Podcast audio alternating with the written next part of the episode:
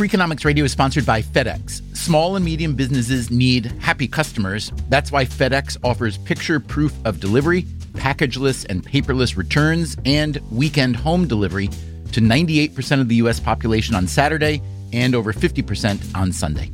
See the FedEx service guide for delivery information. See what FedEx can do for your business. Absolutely, positively FedEx. Freakonomics Radio is sponsored by Cars.com.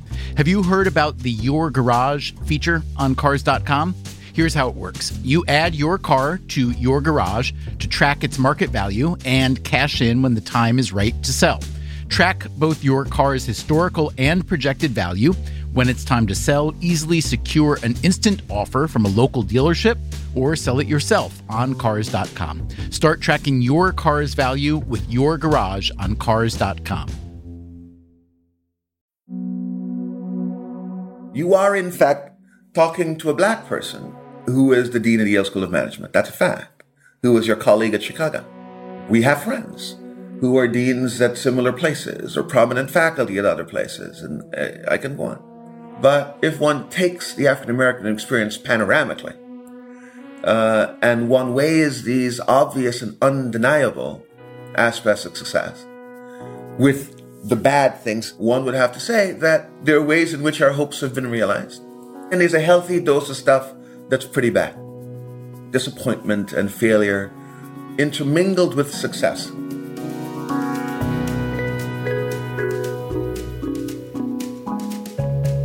So, Kerwin Charles is such an interesting character. He's a top economist, he's the dean of the Yale School of Management. And most interesting to me is he's done all this when he was born in a small town in Guyana. Welcome to People I Mostly Admire with Steve Levitt. Kerwin has a way of understanding that's not academic but intuitive. Somehow Kerwin can see what's important, and that's what he does in his research. He's studied things as varied as the black white income and wealth gap and how video games might be the reason why young males are no longer working in the labor market, and how we beat tuberculosis. And I have to say, of all the economists I know, I think Kerwin gives me the best advice. It is such a pleasure to be talking today with Kerwin Charles, a good friend and a deep thinker who teaches me and clarifies my thinking every time we talk. So, you sit today at the pinnacle of academic success, but I gotta say, from where you started, it has to be an incredibly unlikely outcome. Could you just tell us a little bit about growing up in Guyana? So, I was born in a small village where my parents met when they were in their late teens. Buxton is the village, is where I began my education. And in some ways, I think you're right to observe that the path from that place and time to here is an unlikely one in some ways. Guyana was during my childhood and still a relatively poor, very poor country. But there are aspects of the path and journey that are less unlikely. Despite the fact that I was born in a small village, I was enveloped always by loving, attentive parents, family and friends, elders, a village raised me, as they say. And because of what had been poured into me, despite the challenges that were inevitably to lie across my path as I moved through, I was given equipment to surmount them. That's a sense I genuinely had my whole life long. And so there's a sense of unlikelihood, and then there's a sense of that whatever I wanted to do, it would be difficult to achieve, but achievable. Were your parents educated or no? They were. The government of Guyana was sending some select persons to study fields that were of great need in the country. My father, when he came to Miami, which is the closest U.S. school to my country, became interested in marine biology. My mother did special education. I was already born and left with my grandparents in Buxton while my parents pursued their education in the States. My parents are still alive, and I am incredibly close to my parents. I talk to my mother and father every morning. I talk to my mother at the close of every workday. And on weekends, it might be more frequent than that. About my mother, I will say that she remains the best teacher I've ever had in my life. And there became a point when the things that interested me could not be taught me by my mother.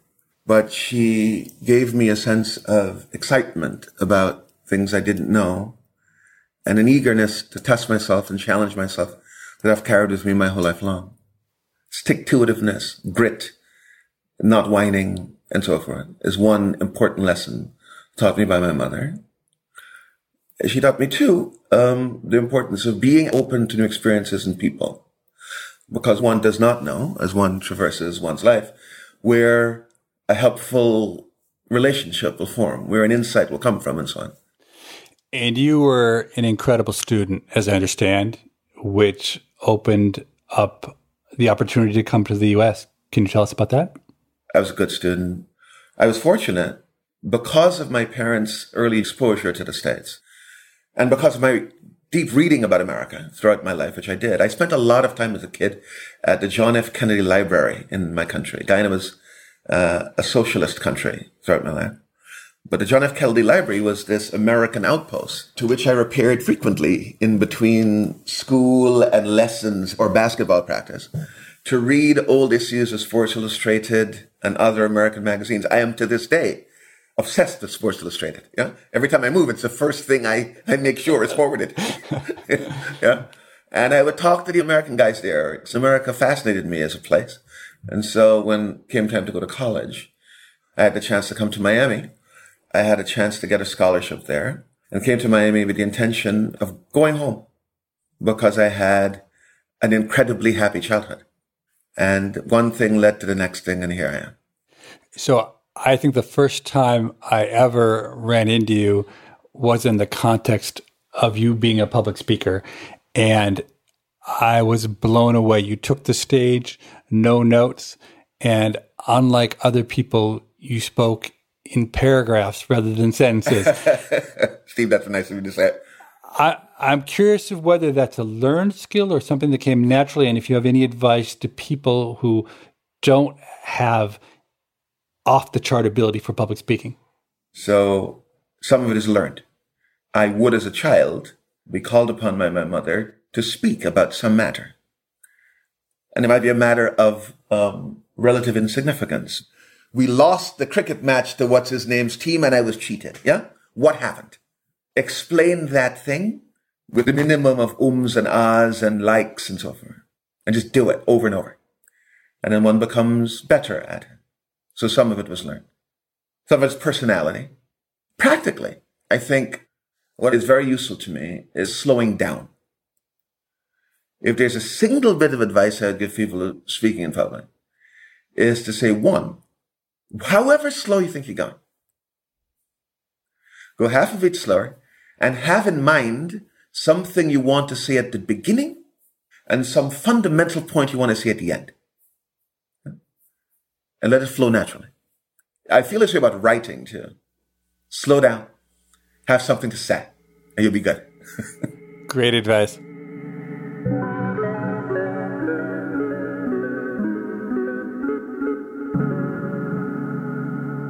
So you went through Miami, you got your PhD in economics in Cornell, you went to University of Michigan where you got tenure in economics. You came to Chicago and were a standout there, and now you're dean of the Yale School of Management. You've done such a, a, a wide variety of fascinating topics, and one that really caught me, especially in a COVID time, is that you've been studying tuberculosis, and I learned so much from that paper. Could you just share? A little bit about the history of our public health interventions against tuberculosis? Yeah. So we begin in the early 1900s with TB being the second leading cause of death in the United States. Yeah. And over the next 40 years or so, that thing plummets. It plummets despite the absence of medical interventions to address the thing. Wow. I think there are very few people today who would have guessed that tuberculosis was the number two cause of death. So if there's no new treatment for it, why do people think that deaths from tuberculosis plummeted? One could imagine that uh, TB rates might have fallen because of public health. There were anti-spitting laws, to pick one example, or because of things having to do with a decline in overcrowding. Yeah, the improvement in meat inspection, an improvement in water quality, all the rest. So you analyzed the impact of these public health efforts. Were they effective? One thing that is emerging from our work, both with TB and for other uh, diseases is that public health interventions did not have the effect that much of the literature had before us concluded. I want to be very careful because it is natural for people to say, oh, Kerwin is saying that public health interventions now wouldn't work for some other thing. Or public health interventions then also didn't work. I'm not saying that at all. I'm saying that what we thought about the effectiveness of public health interventions in the States was overblown. There's some other thing at work. Thinking about what those other things were and what the implications of those other things might be for other countries and contexts will be something I'll be doing over the next few years.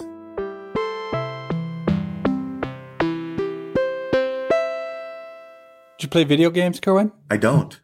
That's probably a good thing because your research suggests that video games are an important driver of some very negative trends in the U.S. economy. Yes.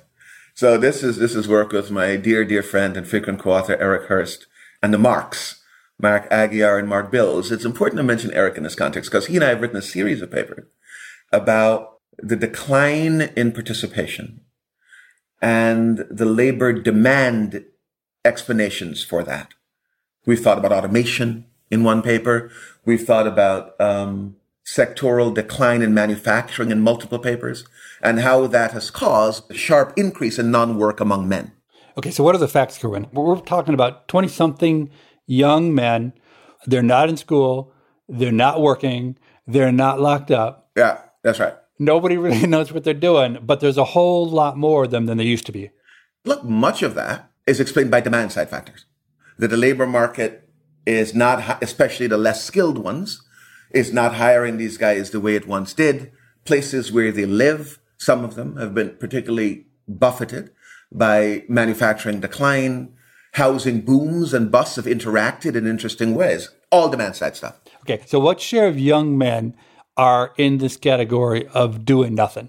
A ballpark, I want to say, you know, a fifth. And one of the things that we speculate in the paper is that the technological shocks have been one of the main sources of demand side changes. And there might well have been, and indeed we believe there were, technological shocks that had the effect of raising the opportunity cost of going to work. Why? It might show up in things like might increase utility flow from Facebook timing, Instagram, video games, all of it. Yeah. And what we do is attempt to document the role that that factor, technology shocks in the out of work space, which people are calling the video game space, because that for men is the key activity that is technology related. Whereas for women, it is social media.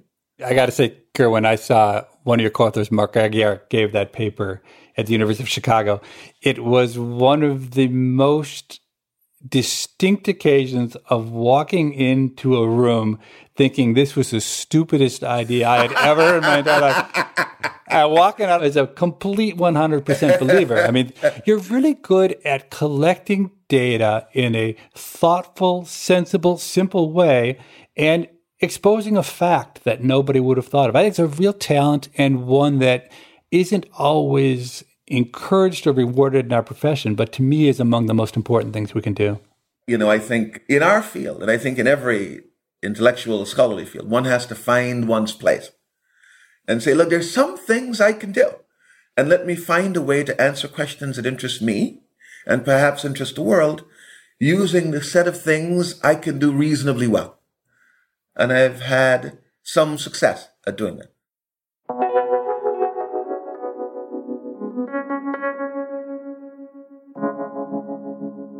Now, I've sat by as you've made some very hard decisions, and I would not describe you as a good decision maker. You are the most fraught and uncertain and wish washy decision maker. Nonetheless, often the people who are the worst at something have good advice to give. Could you give listeners advice about making good decisions? I have found that across contexts, the speed with which I have to make decisions has had to shift. So if I'm a referee or an editor, I could sit with a paper for a long time. And I talk to friends who've been editing and they say I decide on a paper an hour. Not me. Can't do that. being comfortable with heterogeneity across contexts in your decision making style is point one. There are things you should do immediately. As dean, I've got to decide whether we will do this thing or not. I do that right away. There are decisions, though, about what we will do as a school in response to the George Floyd matter. My style, then, is to be contemplative, is to sit with it, is to walk with it, to turn it around and not be rushed. And because I'm comfortable with the different styles of decision making across contexts, I'm at peace with it. I believe that we should be open to revision, especially those of us in leadership roles. Events might prove me wrong. And if events prove me wrong, you should not feel belittled by that. You should just pivot and change after due diligence has been done, information has been acquired, and some reflection has occurred. And then there are things about which I genuinely do not know.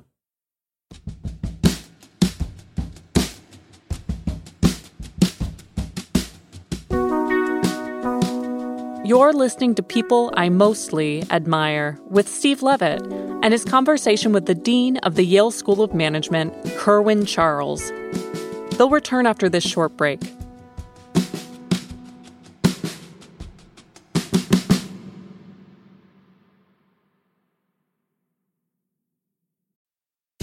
Freakonomics Radio is sponsored by Marriott. TownePlace Suites by Marriott has all the comforts of home. Cook up a meal in a full kitchen, unpack and stay organized with the in room Elfa closet system, plus bring your pet and have your best friend by your side. TownePlace Suites by Marriott has all the amenities you need to feel at home during your stay. Find the comforts of home at TownePlace Suites. Go there with Marriott Bonvoy.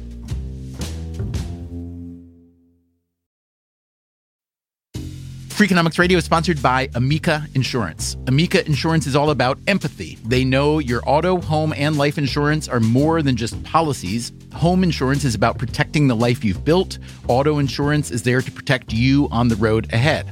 That's why Amica takes a consultative approach to help protect what matters most to you. They are a customer owned insurance company that puts your needs first, and their representatives are available 24 7 for claim related matters. As Amica says, empathy is our best policy. Freakonomics Radio is sponsored by Southern Company. Southern Company has a vision of a resilient energy future, and every day they put it in motion. They are investing in carbon free nuclear, along with wind and solar power, as part of their balanced approach in the transition to a net zero future. They are creating jobs, helping communities thrive, and meeting demand for carbon free energy that is affordable, reliable, and safe for all. They are committed to working towards an even better tomorrow. Learn more at southerncompany.com.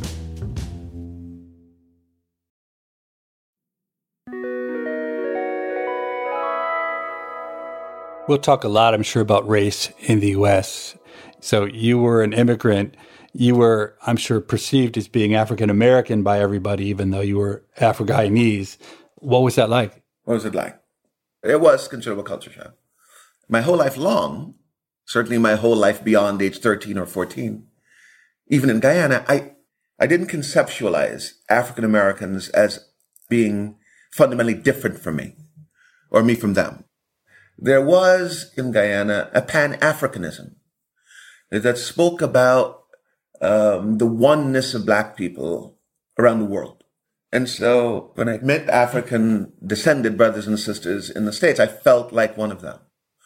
On the other hand, I quickly discovered, I want to describe it as a shocking thing. Of course, I knew that there was cultural nuance that was specific to one's place of origin. Of course, I understood that. And so it's one thing to say that I feel like I'm the same as a brother from Philly. It's one thing to say that. But a brother from Philly has a different life experience. He has seen particular things here. His granddad experienced things that mine did not. By the way, the reverse is also true. But there are differences. And I'm respectful of those differences. And so early on, sought to understand that lived difference. My first girlfriends in the United States were African American women who would say, oh, let me take you down to this place here and show you some aspect of things you didn't know or understand. Yeah. And it had a profound effect on me. It showed me one similarity and sameness. Hey, hey, when I hear go-go music from DC, I heard that beat before, man. Yeah, in reggae music or calypso music. Let me play something for you, kind of like that. Also made me respectful of difference. It's not an unbridgeable chasm, but there are differences between me and African American persons born and raised here that are important. So let me ask you a hypothetical question. Let's think about some high point in American history, whether it's the Emancipation Proclamation or Brown versus the Board of Education in 1954, um, Civil Rights Act of 64, Martin Luther King's I Have a Dream speech. Imagine you and I sitting and having lunch at one of those times, projecting forward to what we imagine this country would be like in 2020. Do you think that we would be disappointed in the economic progress that African Americans have made or surprised? What's your take on that? Let's step back a second, go to the fundamental amendments that guarantee equal citizenship to African Americans. And the day that signed and passed, looking forward, what could one imagine? Indeed, if one had uh, a short term view, one might say, you know, it'd be amazing. It'd be amazing if there's African American representation in the national legislature. It'd be amazing if there are African American property owners to large numbers. It'd be amazing if there's unification across the country. It'd be amazing if racial violence were, if not at an end, then dramatically reduced. And if one fast forwarded to 1884-ish or so, one would have thought, boy, every aspiration is being met. Reconstruction has been a fantastic thing. There are black senators. There are not a thousand of them. There's enough. African Americans are making all kinds of inroads and then those hopes are dashed. In 1960, how many black attorneys are there in the major law firms in the country? How many black accountants working not just for black clients? Those numbers are incredibly small. Incredibly small. They're way higher today. And so there is good news. And yet, and yet, always mixed in with the good news is some bad or some very bad the experience of African Americans at the bottom of the earnings distribution, the employment experience, is worse than you would have predicted in 1960. The incarceration experience today is way worse than you predicted in 1970.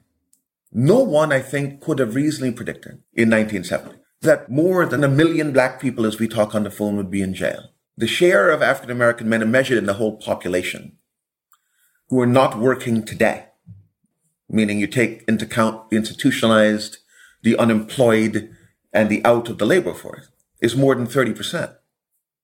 That's astoundingly high. okay? And then there are other disappointments. You mentioned Brown. And in some ways, it's been incredibly successful. The black graduation rate is not hugely dissimilar from the white graduation rate. Yeah? That was not true in 1960. At the same time, we have these other measures of lack of performance, of lack of investment in what share of American school districts, larger than, I don't know, 50,000, does at least the majority of African American children read at grade level? It's a handful. That's a national disgrace. That's a national disgrace. But if one takes the African American experience panoramically, yeah, there's good things, and then there's a healthy dose of stuff that's pretty bad. And you're not just talking anecdotally as well. This comes out of your research. You've done this profoundly important research that has shown really exactly what you're saying, which is at the very top, African American success has been fantastic. But, you know, in the bottom part of the distribution, blacks have even lost ground relative to whites since, uh, I don't know, 1970 or so, some period like that. Exactly correct. And an African American boy who goes to Princeton today and majors in actuarial science or chemistry or whatever he will be not especially dissimilar from his white counterpart. They're going to be fine. Let's forget that. And let's think about the many millions of African Americans who are not that way. Yeah?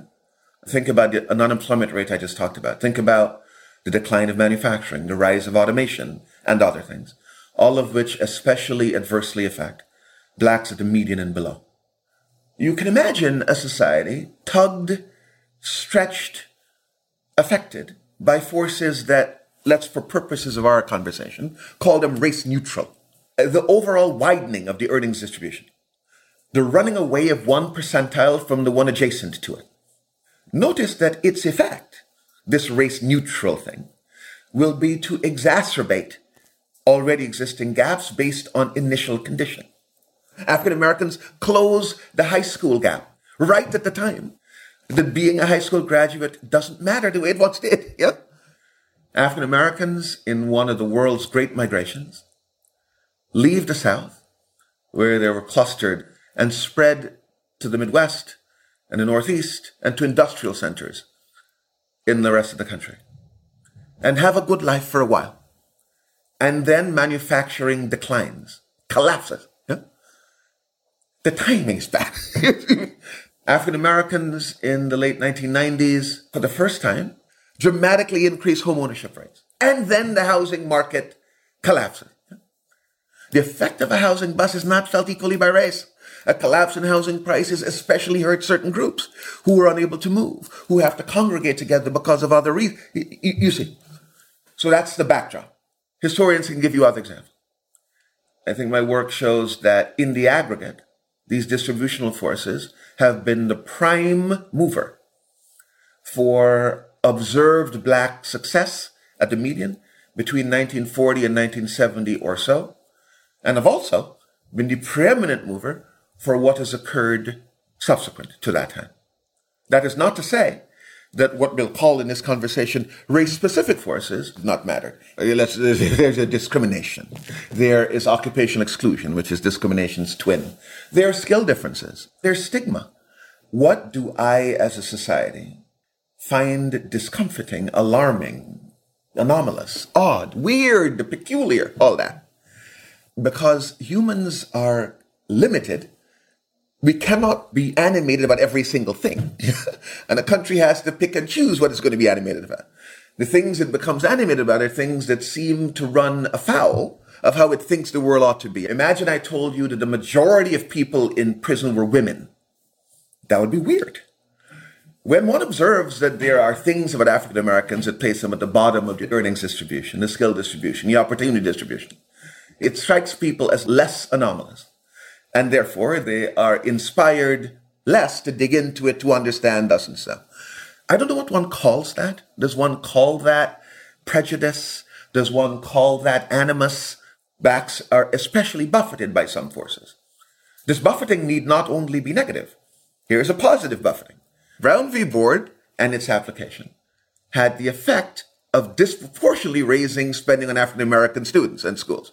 In the absence of that closing, that race specific closing, the negative outcomes we just described at the median and below would have been worse.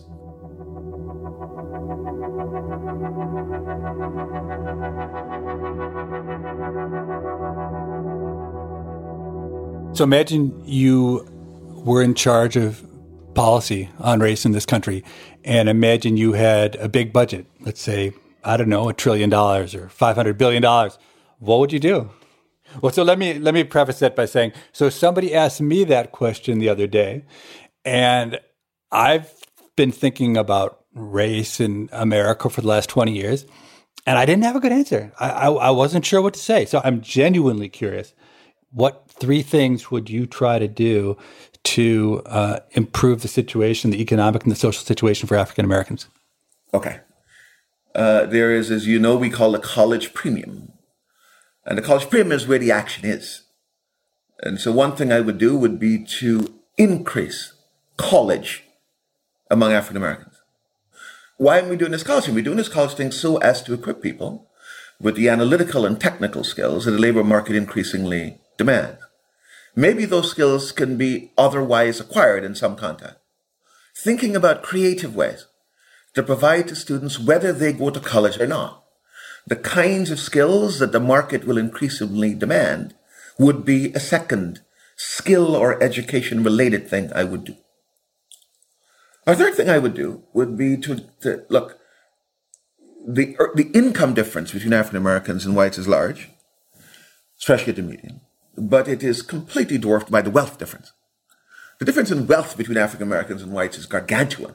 Now, wealth, unlike income, has, in a family perspective, the benefit of being directly transmittable. I can, upon my demise, leave my thing to my kid. Yeah? In fact, the thing, for the overwhelming majority of Americans, the overwhelming majority of their wealth is in their house. this notion about uh, history and intergenerational dynamics is, in my view, incredibly important in the African American context and cannot be easily dismissed. And it has its origins, its historical root in denial from years ago. African Americans at the dawn of the Civil War were sixth and seventh generation Americans. They did not benefit from the great land grab in the West that other people did. And your one's great great grandfather being able to go and stake a claim, as it was said, in Illinois or Indiana territory or California. The consequences of that might redound over time. I don't know where I come down on what is called the reparations debate. But there are transfers one can make that address the thing I just described. Can we ease liquidity constraints in a, la- a racialized way? Uh, that seems to me a kind of thing I would encourage deep thought about and steer some of that many trillion dollar hypothetical thing you told me. It is really shocking the degree of racial segregation which persists in our country, not by some evil design, simply, I think, by, by preferences and, and happenstance, as far as I can tell. I, I think that's right. When one thinks about like the great sociologists who have studied racial segregation, I believe his name was Andrew Hacker, who's a sociologist. He talked about the cultural cleavage in the country. And he had the top 10 television programs by race. And the thing about it that was amazing, there was exactly zero overlap. No, I think there was one football, Monday football, Night Football. football Monday Night Monday Football. Night Football. Leave football out of it. Yeah, throw that away. Now one can say, well, these don't matter. I am not convinced about that. There's kind of deep comprehension and deep sensitivity that comes from being closely connected with and not segregated from other people.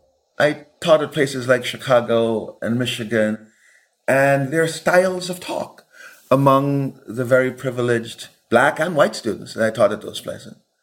African Americans who have not interacted with whites, who are meeting them for the first time, bring to those interactions culturally conditioned styles of talk.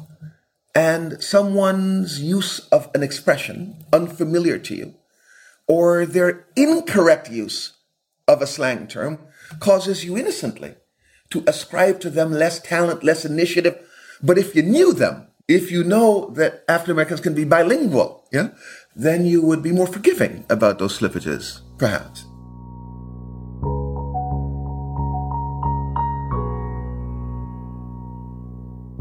What's race like in Guyana? Uh, there are Afro Guyanese who are descended from African slaves. When slavery was abolished by the British in the early 1800s, they then brought or encouraged to come large numbers of people from the Indian subcontinent. And so those groups, the descendants of those groups, Afro-Guyanese and Indo-Guyanese, constitute the overwhelming bulk of the population. There are other groups that matter. One is the native people, people we call Amerindians in Guyana. Then we have a relatively robust Chinese population, and we have a group of people who are descended from Portuguese. But there was a, a healthy mixing in one's social context. So on the one hand, there was more easy and natural racial mixing than I would come to observe when I got to the States. On the other hand, there has always existed in Guyana, especially after independence, racial tension around politics. Any Guyanese listening to this thing will know that over the five days of the week, their mother, their aunt, their wife, they themselves are making six dishes over the course of the week. It's every kind of dish. It's pepper pot, which is a native dish. It's cook up, which is an African American dish on a black dish on Tuesday.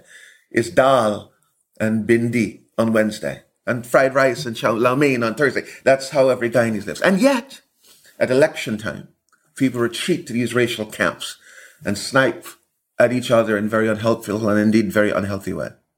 So race has, on the one hand, is more fluidly and comfortably lived there, but on the other, is a much more salient feature of, of politics, of official social organization.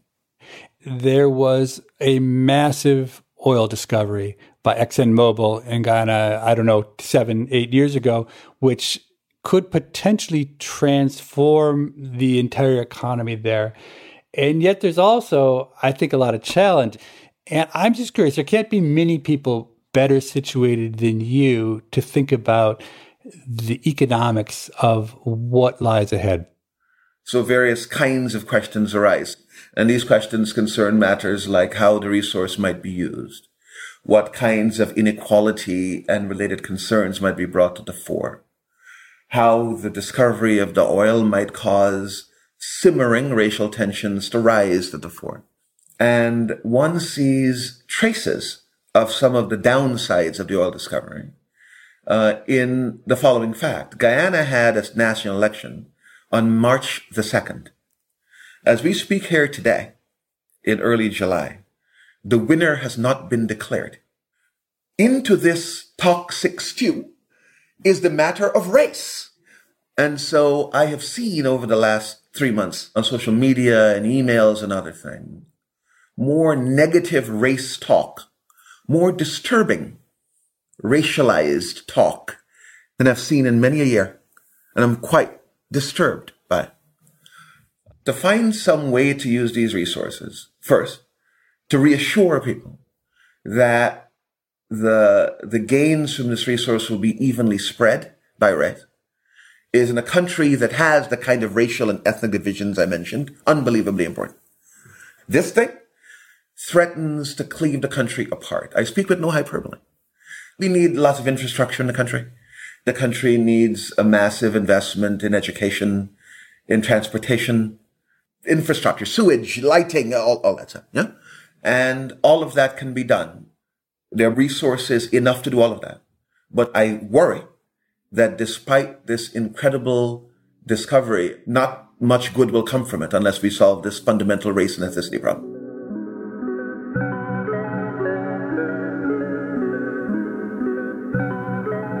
So, Kerwin, I know you have two young boys, and I have observed you and the deep love you have for your sons. Your attachment to your sons is really uh, heartwarming to watch. It's beautiful to watch. Do you have advice on parenting that that, that you would uh, hand out to listeners? oh boy! So my two sons are both very different. I love nerdy things, but I also really love all sports, especially basketball, college and pro, college football. And when one engages with one's kid, there is often a surprise upon discovering that something that is so fundamentally a part of me is not shared by this kid. How is that possible? I took my son to see LeBron James play, and we had fantastic seats. He could not have been less interested. And there is an acceptance that a parent has to have. They're saying, you know, you have this being for X number of years under your roof and with you side by side. Accept him or her as they are and let their passion become your passion. And let disappointment in what they do or who they are never enter your mind. It's hard, but try as best you're able to make that so. I wonder what you tell them about growing up and being African American. And we haven't talked at all about the, the murder of George Floyd or do you talk to your boys about those things? My boys are very young. I'll talk to them more as they age. This is something I think about a lot. What do I want to communicate to them? What do I want to tell them about race?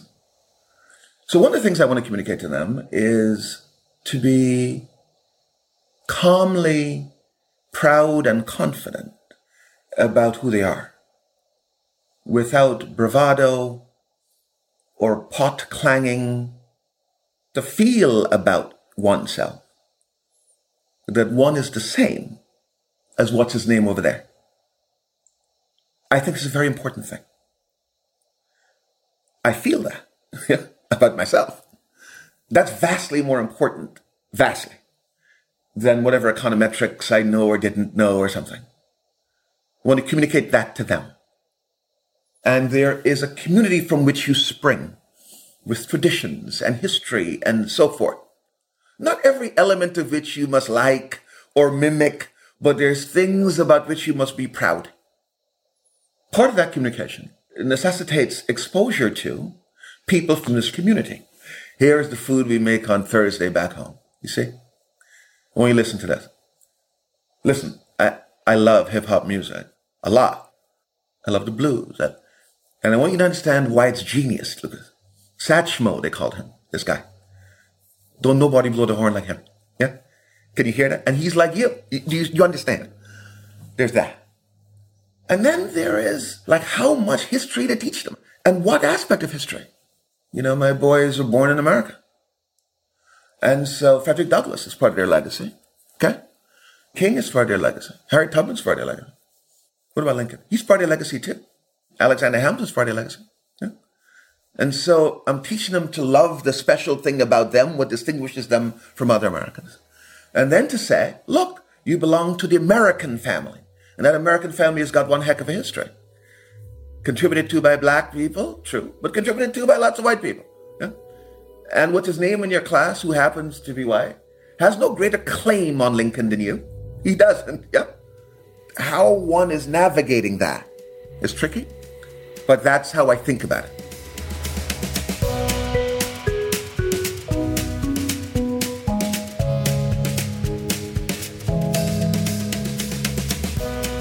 People I Mostly Admire is part of the Freakonomics Radio Network and is produced by Freakonomics Radio and Stitcher. Matt Hickey is the producer, and our sound designer is David Herman. Our staff also includes Allison Craiglow, Greg Rippin, and Corinne Wallace. Our intern is Emma Terrell. All of the music you heard on the show was composed by Luis Guerra. To listen ad free, subscribe to Stitcher Premium. We can be reached at radio at freakonomics.com. Thanks for listening.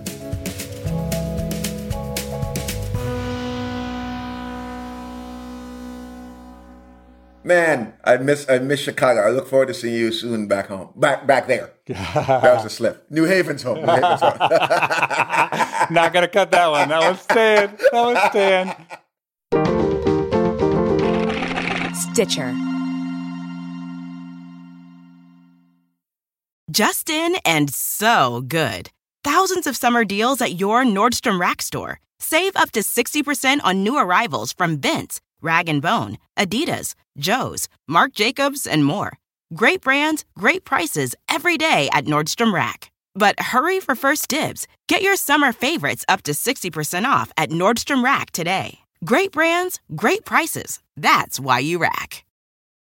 Start clean with Clorox because Clorox delivers a powerful clean every time. Because messes happen. Because Oh, I need the charcoal mask. Great, because why would I put that on my face when I could drop it in my sink? This is what I get for multitasking. Ugh, why is charcoal so sticky? Hello? Hey, Janice. I am so sorry. I thought I was on mute. no, we don't need to reschedule. I'll just stay off camera. Ooh, yeah, that happens. So start clean with Clorox. Use Clorox products as directed. Life is a highway and on it there will be many chicken sandwiches. But there's only one McCrispy. So go ahead and hit the turn signal if you know about this juicy gem of a detour.